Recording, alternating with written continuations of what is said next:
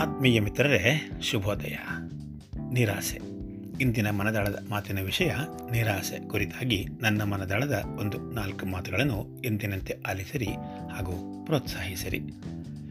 ನಿರಾಸೆ ಪದಕ್ಕೆ ಸಮನಾಗಿ ನಿರಾಶೆ, ನಿರಾಶಾ ಮನೋಭಾವ, ಆಶಾಭಂಗ, ಆಸೆಯ ಅಭಾವ, ಹತಾಶೆ ಮುಂತಾದ ಸಮಾನಾರ್ಥಕ ಪದಗಳು ಬಳಕೆಯಲ್ಲಿವೆ. ಆಸೆಯೇ ದುಃಖಕ್ಕೆ ಮೂಲ ಕಾರಣ ಅನ್ನುವ ಶ್ರೀ ಗೌತಮ ಬುದ್ಧನ ಮಾತು ವಾಡಿಕೆಯಲ್ಲಿ ನಾವೆಲ್ಲರೂ ಸಾಂದರ್ಭಿಕವಾಗಿ ಹೇಳುವ ಮಾತಾದರೂ ನಾವುಗಳಾರೂ ಆಸೆಗೆ ಹೊರತಾಗಿಲ್ಲ ಮತ್ತು ಮನುಷ್ಯರಾಗಿ ಜನ್ಮ ತಾಳಿದ ಮೇಲೆ ಸಾಮಾನ್ಯವಾಗಿ ಆಸೆಯಿಂದ ಬಾಳನ್ನು ಬಾಳುವುದು ಪ್ರತಿಯೊಬ್ಬರ ಬಾಳಿನ ಅನಿರ್ಬಂಧಿತ ಪದ್ಧತಿಯಾಗಿದೆ ಎಂದರೂ ತಪ್ಪಾಗಲಾರದು.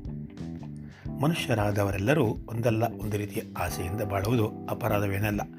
ನಮ್ಮಲ್ಲಿನ ಮನಸ್ಸಿನ ಭಾವನೆಗಳಾದ ಅರಿಷಡ್ವರ್ಗಗಳ ಸಂಘರ್ಷ ಮತ್ತು ಮಾನಸಿಕ ತುಮಲ, ಸಂದಿಗ್ಧತೆ ಹಾಗೂ ತೊಳನಾಟಗಳ ಕಾರಣದಿಂದಾಗಿಯೇ ಉಂಟಾಗುವ ಆಸೆ ಇದು ಸಹಜ ಪ್ರಕ್ರಿಯೆ ಕೂಡ.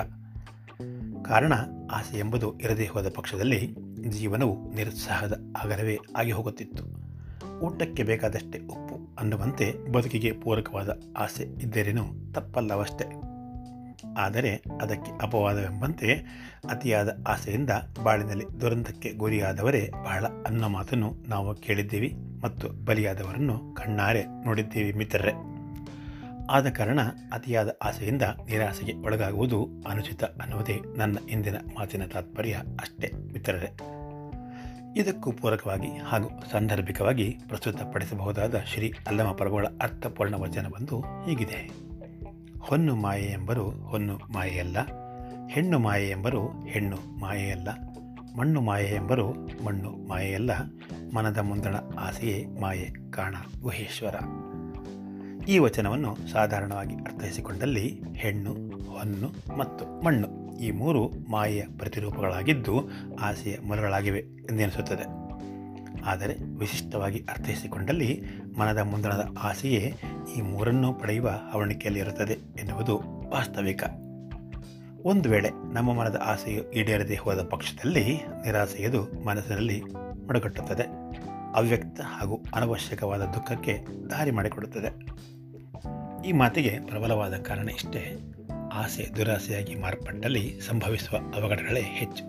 ಈ ದಿಸೆಯಲ್ಲಿ ಇತಿಹಾಸದ ಕೆಲವು ರೋಚಕ ಸಂಗತಿಗಳನ್ನು ನೋಡಬಹುದಾಗಿದೆ. ನಮ್ಮ ದೇಶದ ಮೇಲೆ ಹಲವಾರು ಬಾರಿ ಸತತ ದಂಡಯಾತ್ರೆಯ ಪರಿಣಾಮವಾಗಿ ದಾಳಿ ಮಾಡಿದ ಹಲವಾರು ಪಾಶ್ಚಾತ್ಯರು ಈಡೇರದ ತಮ್ಮ ಆಸೆಯಿಂದಾಗಿ, ನಿರಾಸೆಯಿಂದ ಹಿಂತಿರುಗಿದ ಘಟನೆಗಳು ಇತಿಹಾಸ ಪುಟಗಳಲ್ಲಿ ದಾಖಲಾಗಿವೆ. ಈಡೇರದ ಆಸೆಯೇ ನಿರಾಸೆಯ ಮೂಲ ಕಾರಣವಾಗಿ ರೂಪಾಂತರವಾಗುತ್ತದೆ. ಮುಂದೆ ಇದೇ ನಿರಾಸೆಯೇ ಬದುಕಿನ ಮತ್ತೊಂದು ನಕಾರಾತ್ಮಕ ತೀರುವಿಗೆ ಕಾರಣೀಭೂತವಾಗುತ್ತದೆ. ಹಲವಾರು ರೀತಿಯ ಹತಾಶೆಗೂ ಮೂಲ ಕಾರಣವಾಗುತ್ತದೆ. ಇದಕ್ಕೆ ಅಪವಾದ ಎಂಬಂತೆ ಹಲವೊಮ್ಮೆ ನಾವು ವಾಡಿಕೆಯಂತೆ ಆಡುವ ಕನ್ನಡದ ನಾಣ್ಣುಡಿಗಳನ್ನೇ ನೋಡುವುದಾದರೆ ಸ್ಮಶಾನ ವೈರಾಗ್ಯ, ಹೆರಿಗೆ ವೈರಾಗ್ಯ ಮುಂತಾದವುಗಳು ಸಾಂದರ್ಭಿಕ ಪರಿಸ್ಥಿತಿಯ ನಿರಾಶೆಯ ಫಲವಾದ ವೈರಾಗ್ಯವನ್ನು ಸೂಚಿಸುತ್ತವೆ. ಇನ್ನು ಕೆಲವೊಮ್ಮೆ ಕೈಗೆ ಸಿಗದೆ ಹೋದ ಅಥವಾ ಕೈಗೂಡದೆ ಹೋದ ಆಸೆಗಳು ಅಭಾವ ವೈರಾಗ್ಯದ ಸೂಚಕವಾಗಿ ತೋರುತ್ತವೆ. ಇವೆಲ್ಲದರ ಹೊರತಾಗಿಯೂ ಮತ್ತೆ ಸಾಮಾನ್ಯ ಬದುಕಿನಡೆ ಮುಖ ಮಾಡಿ ಅರಿಗದ ಪ್ರಲೋಭನೆ ಅಥವಾ ಪ್ರಚೋದನೆಗಳ ಆಸೆಗೆ ನಾವು ಒಳಗಾಗುತ್ತಲೇ ಹೋಗುತ್ತೇವೆ. ನಮ್ಮ ತನಕವು ಬಾರದ ಅವಘಡಗಳನ್ನು ಲೆಕ್ಕಿಸದೆ ನಮ್ಮ ಬದುಕಿನಲ್ಲಿ ಏನೂ ನಡೆದೇ ಇಲ್ಲವೇನೋ ಎನ್ನುವಂತೆ ಪಾಡುತ್ತಾ ಹೋಗುತ್ತೇವೆ. ಇದೇ ಜೀವನ ಇದೇ ಜೀವನ ಮಿತ್ರರೇ.